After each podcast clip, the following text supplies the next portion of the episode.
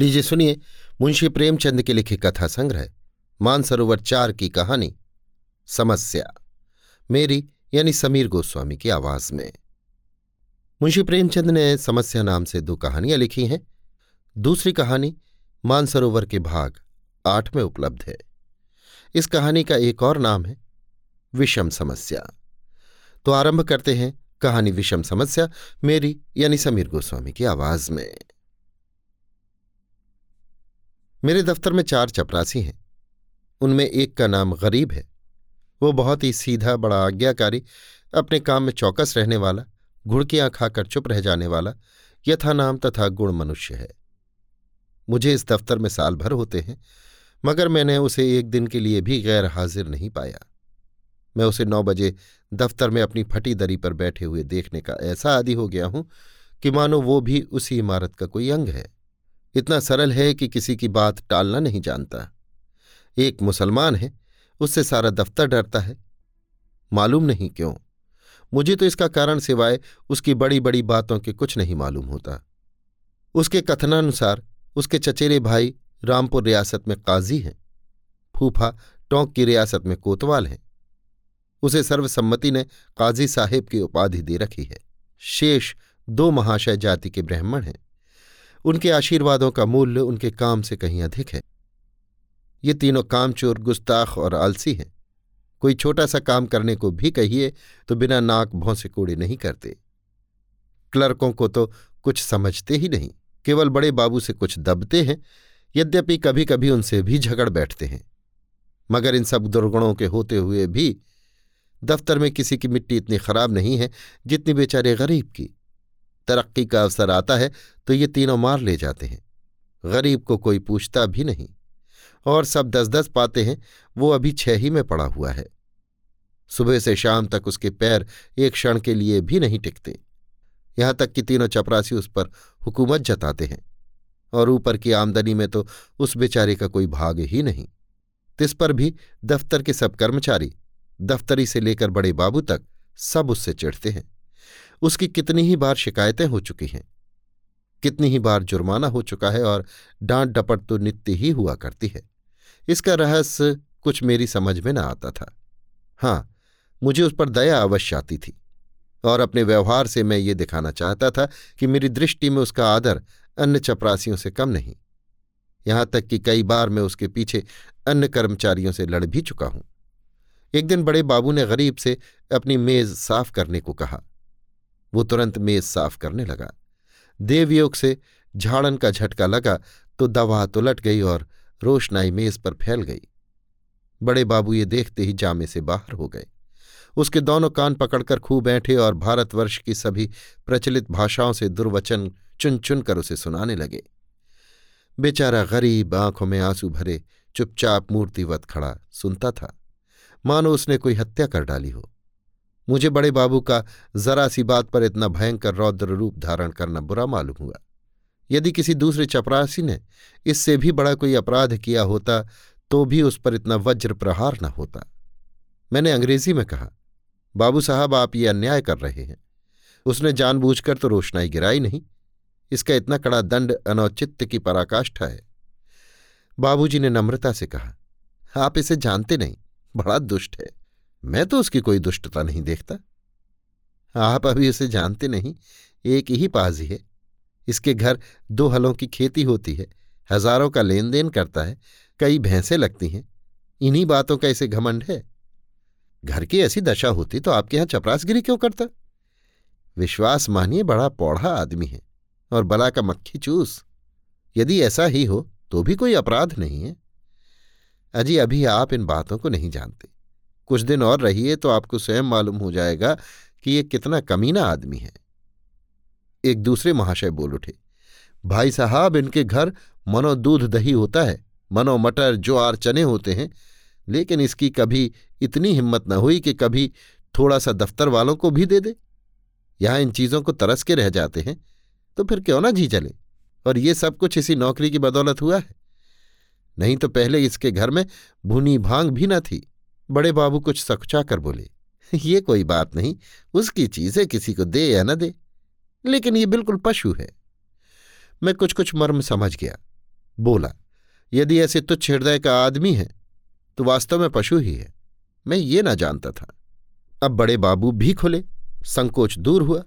बोले, इन सौगातों से किसी का उबार तो होता नहीं, केवल देने वाले की सहृदयता प्रकट होती है, और आशा भी उसी से की जाती है जो इसी योग्य हो।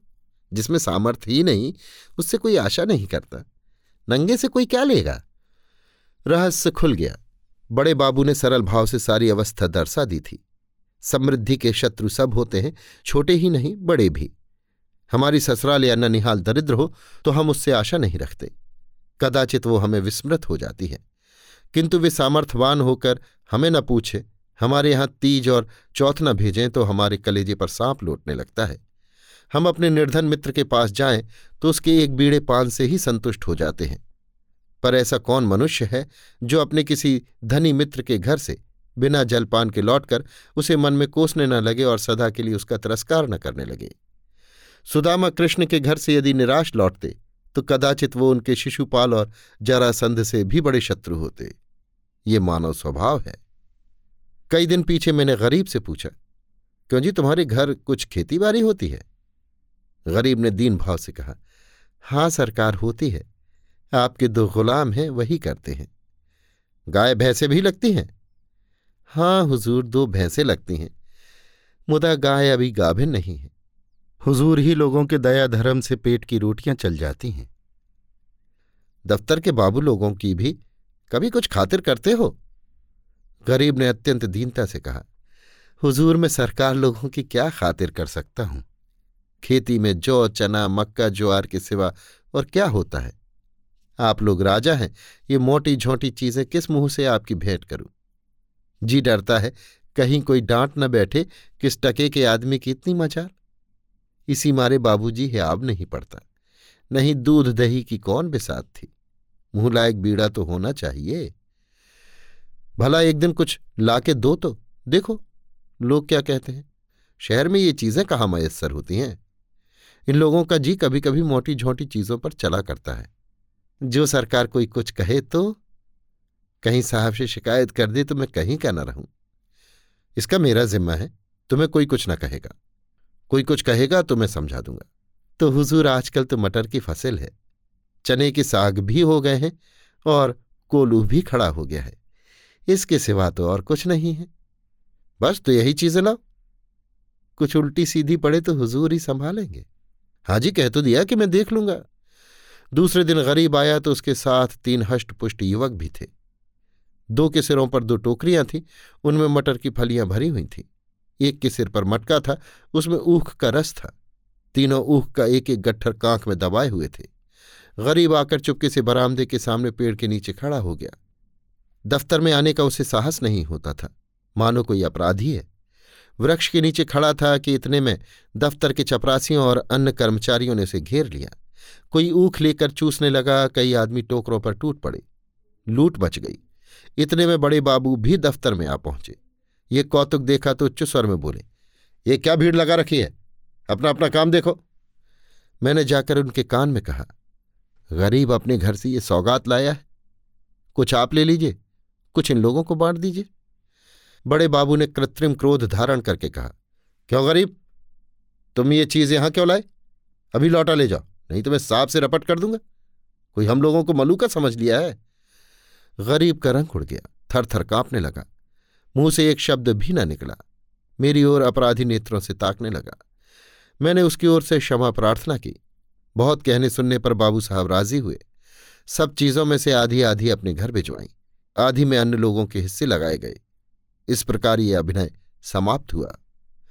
अब दफ्तर में गरीब का मान होने लगा।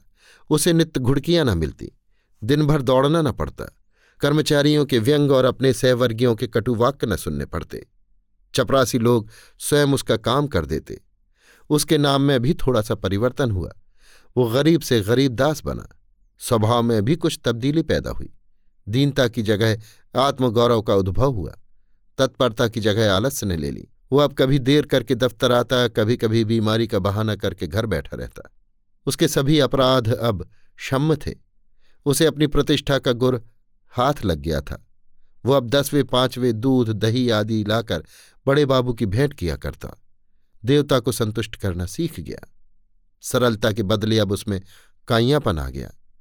एक रोज बड़े बाबू ने उसे सरकारी फॉर्मों का पार्सल छुड़ाने के लिए स्टेशन भेजा। कई बड़े बड़े पुलिंदे थे। ठेले पर आए। गरीब ने ठेले वालों से बारह आने मजदूरी तय की थी। जब कागज़ दफ्तर में गए तो उसने बड़े बाबू से बारह आने पैसे ठेले वालों को देने के लिए वसूल किए। लेकिन दफ्तर से कुछ दूर जाकर उसकी नीयत बदली। अपनी दस्तूरी मांगने लगा। ठेले वाले राज़ी न हुए। इस पर गरीब ने बिगड़कर सब पैसे जेब में रख लिए और धमका कर बोला, अब एक फूटी कौड़ी भी न दूँगा। जाओ जहाँ चाहे फरियाद करो, देखें क्या बना लेते हो। ठेले वालों ने जब देखा कि भेंट न देने से जमा ही गायब हुई जाती है तो रो धोकर चार आने पैसे देने पर राज़ी हुए।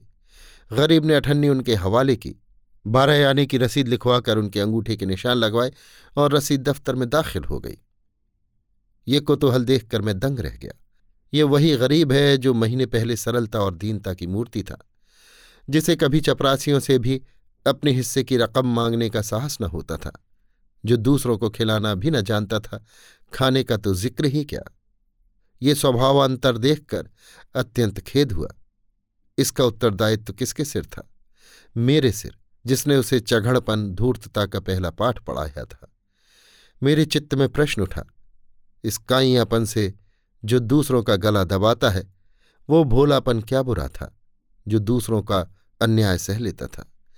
वो अशुभ मुहूर्त था जब मैंने उसे प्रतिष्ठा प्राप्ति का मार्ग दिखाया, क्योंकि वास्तव में वो उसके पतन का भयंकर मार्ग था। मैंने बाह्य प्रतिष्ठा पर उसकी आत्म प्रतिष्ठा का बलिदान कर दिया। अभी आप सुन रहे थे मुंशी प्रेमचंद के लिखे कथा संग्रह, मानसरोवर चार की कहानी, विषम समस्या, मेरी यानी समीर गोस्वामी की आवाज़ में।